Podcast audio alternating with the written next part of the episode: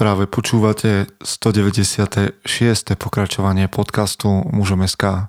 Moje meno je Peter Podlesný a budem vás aj dnes sprevádzať pri premýšľaní o tom, čo to znamená byť mužom v 21. storočí. Vítam všetkých veteránov, aj tých z vás, ktorí idú náhodou okolo. Vítajte v roku 2021. A je fajn, že sa môžeme počuť a budeme počúvať aj tento rok. Ja vás počujem, respektíve čítam vo všetkých vašich odozvách. Keď mi píšete na Instagram, alebo nás označíte, alebo napíšete nejaký mail, alebo správu. Ďakujem za všetky hodnotenia, ktoré prišli v roku 2020 a za všetky hviezdičky na Apple podcastoch a všetky tie review a tak ďalej. Nežijeme z toho, ale je to milé. A je veľmi fajn, že ste si našli tých pár sekúnd nám pomôcť. Ďakujem všetkým vám, ktorí platíte daň z podcastu, takže nás zdieľate na sociálnych sieťach. A neposlednom rade patrí vďaka aj tým z vás, ktorí ste sa zaviazali nás podporovať aj finančne. Je to super vedieť, že vám stojíme za to euro, 2, 5 a tak ďalej, koľkoľvek to je. Ideme ďalej v tomto roku a mám pre vás niečo nové. A niečo nové je, že sme vytvorili program, ktorý sa volá Semper Virilis, mapa k mužnosti, a rozhodli sme sa tam ponúknuť 3 workshopy pre malé skupiny mužov. Takže ak chcete vedieť o tom viac, bežte na www.mužom.sk a tam uvidíte záložku workshopy a aj viac o tom programe. Koľko to stojí, koľko to trvá, o čom to vlastne je. Máte tam 3 kurzy, 3 série lekcií alebo 3 workshopy. Nazvite to ako chcete. Pointa je, že by sme vás chceli posunúť troška ďalej. Chceme investovať do mužov, ktorí chcú investovať do seba. Takže sme si vybrali 3 okruhy na tej ceste, ktorú považujeme za cestu k mužovi 21. storočia, a každý z nás bude mentorovať alebo viesť jeden z nich. Verím, že to bude veľmi pre vás zaujímavá vec, takže bežte na www.mužom.sk a tam si nájdete workshopy. Určite to stojí minimálne za to, aby ste sa na to pozreli. Sme doma dlho, často, takže myslím si, že v tejto pandemickom čase je ešte chvíľa na to, aby sme pracovali na sebe samých. OK, takže to je Semper Virilis. Len vám poviem, že na Odyseu, teda na plavbu, na ktorú sa chystáme v Chorvátsku, je ešte 5 voľných miest na lodi, približne 5 voľných miest na lodi, takže neváhajte a prihláste sa. Zatiaľ to sledujeme tak, že sa to udeje za momentálnych podmienok, respektíve na vycestovanie do Chorvátska stačí test. A keď nás počúvate, ako som minule spomenul, o 100 rokov, tak si trošku vygooglite v histórii, čo to bolo za testovanie v roku 2020 a 2021. V každom prípade, chlapi, ste pozvaní aj na plavbu Odysea a takisto ju nájdete na webe mužom.sk. Máme ešte 5 voľných miest. Dnes sa budeme rozprávať o 17 rokov starom filme, takže sa na to veľmi teším, lebo je to ďalší z mojich obľúbených filmov. Poďme do zvučky. Chce to znát svoji cenu a jít houževnatě za svým, ale musíš umět snášet rány a ne si stěžovat, že nejsi tam, kde jsi chtěl, a ukazovat na toho nebo na toho, že to zaviděli. Půjdeš do boja somnou. A dokážeš snít, nedať však sním vlád. Práci, taše činy v životě se odrazí ve věčnost. Kde je vôľa, tam je cesta. Istý druh krásy. Zaslužte si své štíty!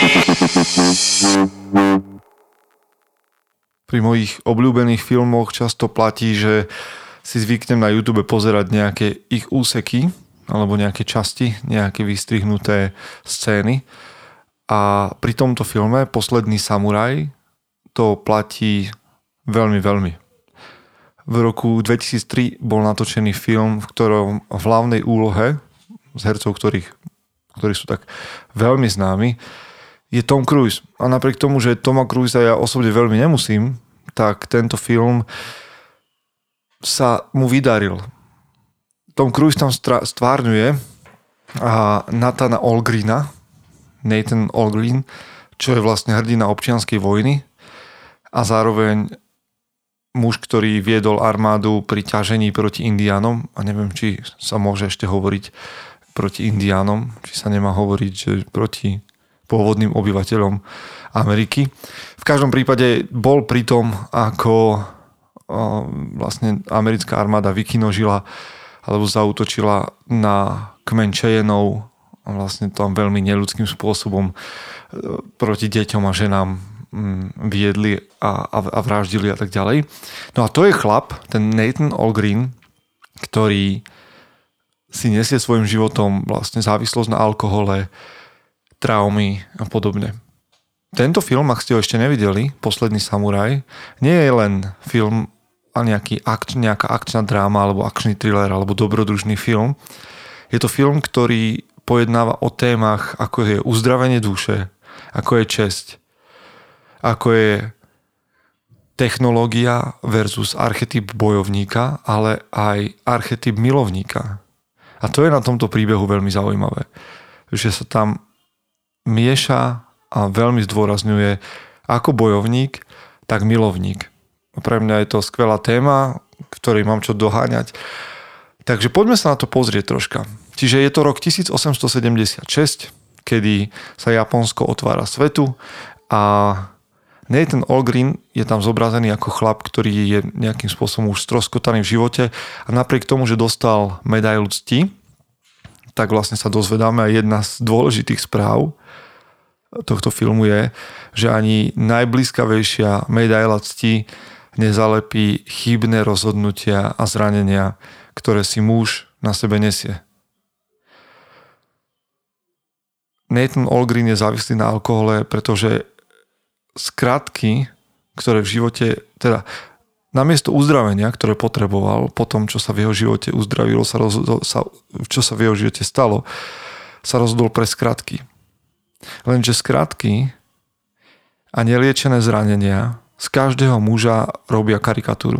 Takže ak si to ty, kto si nesieš v živote z detstva alebo odkiaľkoľvek nejaké zranenia a nejaké ťažkosti, nejaké traumy a nevieš sa s nimi vysporiadať jednoducho tak, že ich necháš v minulosti, lebo to je moja častá rada, aby sme sa nevracali do minulosti, ale viem, že sú momenty, ku ktorým je potrebné sa vrátiť, tak nemôžeš to riešiť s kratkami, pretože sa staneš karikatúrou samého seba.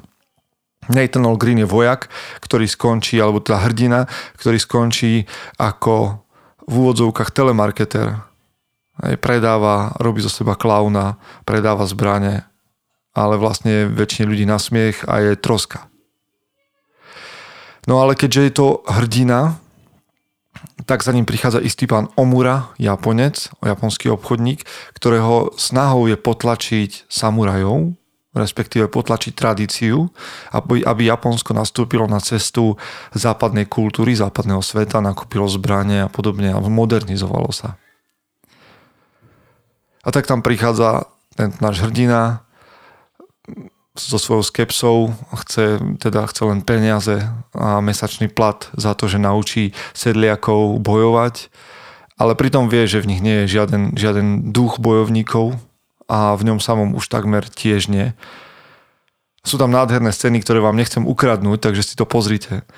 Ako dokazuje, že vlastne tí muži, ktorí prichádzajú kvôli platu a opúšťajú svoju tradíciu a kultúru, nie sú v skutočnosti bojovníci. A samurajov obdivne pozoruje z diaľky v zmysle, že o nich tvrdí, že sú v nich tisícročia bojovníckej tradície, ktorú neprekoná žiadna zbraň moderná len tak. Tak či tak sa Nathan Algren dostane do boja armády proti samurajom, ktorí tvrdia, že nebojujú proti cisárovi, ale bojujú za ňoho, keďže bojujú za česť Japonska a za česť komunity a za česť národa. A Nathan sa ocitne v zajatí Katsumota. Katsumoto je pán, je lord a samurajov, ktorý je verný cisárovi a ktorý, a toto je veľmi zaujímavá vec, v tomto filme z môjho pohľadu ukazuje na 4 archetypy v jednom mužovi. Uvidíte tam lorda, teda kráľa, uvidíte tam archetyp milovníka v básniach a v opisoch prírody, kde on vysvetľuje neskôr Nathanovi rôzne veci. Uvidíte tam bojovníka a uvidíte tam aj mudrca, aj filozofa. A Nathan prichádza ako zajatec do horskej dediny, kde sú samurajovia alebo jedni z posledných samurajov, a prichádza tam nielen ako zajatec, ale ako chorý človek. Ako človek zranený nielen fyzicky, ale aj duševne. A prichádza tam, a vo filme rozumieme zrazu, prichádza tam kvôli liečeniu, uzdraveniu a porozumeniu sebe samému, aj kultúre, do ktorej vošiel. A jedno z ďalších ponaučení, ktoré tento film prináša, je, že niektoré zranenia, ktoré si nesieme vo vnútri, sa začnú liečiť až vtedy, keď pukne škrupina. Muži sa častokrát skrývajú pod takým pancierom, ktorý neprepustí k tomu zraneniu nič. Lenže zakryté staré zranenie zahní sa a keď nie je k nemu prístup, aby bolo vyliečené, tak sa iba zhorší. A v tomto prípade, keď ho samuraji zranili v boji, tak mu dali tzv. Vznešené zranenie.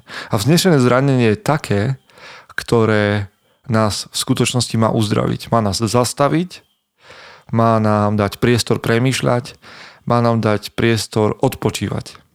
A presne takéto zranenie dostáva Algren, a má čas sledovať okolo seba konanie ľudí, ktorým sa snažil ublížiť. Má porozumieť kultúre, v ktorej žijú, má porozumieť princípu cti, má porozumieť princípu bojovníka, má porozumieť princípu Bushida, má porozumieť filozofii. A to je znova ďalšie ponaučenie, ktoré si ja z tohto filmu beriem, že bolesť sa nikdy nedeje len tak. Bolesť je niečo, čo nás upozorňuje, že veci nie sú v poriadku. Veci nie sú tak, ako majú byť. Ignorovať bolesť znamená ignorovať kontrolku v aute. Viete, v aute častokrát nás tie kontrolky zaujímajú skôr ako naša vlastná bolesť. Ďalšou vecou, ktorá je zaujímavá, je to, že Nathan Algren zobrazuje našu kultúru. Priebojnosť jednotlivca, dôležitosť jednotlivca, superstar momenty proste hrdinstva. Zatiaľ čo Katsumoto a vôbec japonská kultúra a kultúra samurajov a kultúra tej dediny ukazuje na komunitu. Na to, že dobro všetkých je viac ako dobro jednotlivca. Čo je aj v tejto dobe veľmi zaujímavá téma. A nepoviem, že sa s ňou celkom viem stotožniť, ale možno je to tým, že som súčasťou našej kultúry. V momente, aby sme posunuli dej ďalej, a odporúčam vám znova nádherné scény z dediny japonskej, kedy sa Algren zoznamuje s umením meča, ako sa k tomu dostane, a ako sa učí bojovať a podobne. To sú skvelé veci, ale v momente, keď Algren porozumie ceste Bushido alebo filozofii Bushido, pridá sa k samurajom. A už teda nie je na strane modernizácie a moderných zbraní, ale je na strane tradície a bojovnosti alebo bojovníkov. Samozrejme, nechcem vám znova povedať, ako to skončí a aký je ten význam toho názvu Posledný samuraj. Ale povedzme si, že je to samozrejme romantizovaný príbeh. Viem, že ani so samurajmi to nebolo také ružové a že aj medzi nimi sa našli tí, ktorí išli proti Bushido a podobne. Ale tento romantizovaný príbeh nám ukazuje na to, že bojovník bez milovníka a milovník bez bojovníka a sú stratení.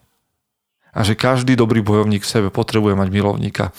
V našej tradícii keďže japonská tradícia je ďaleko, sme mali rytierov. A rytieri tiež mali vo svojich pravidlách to, alebo vo svojom spôsobe života to, že rozumeli poézii, mali sa snažiť žiť gavalierský život a vystupovať voči ženám gavaliersky, teda džentlmensky. Takže ani nám by nemusela byť táto kultúra a tento spôsob premýšľania ďaleký. Každý rytier by mal mať v sebe barda alebo milovníka. A jedno keľtské príslovie hovorí, že nedávajú mužovi meč, kým sa nenaučí tancovať.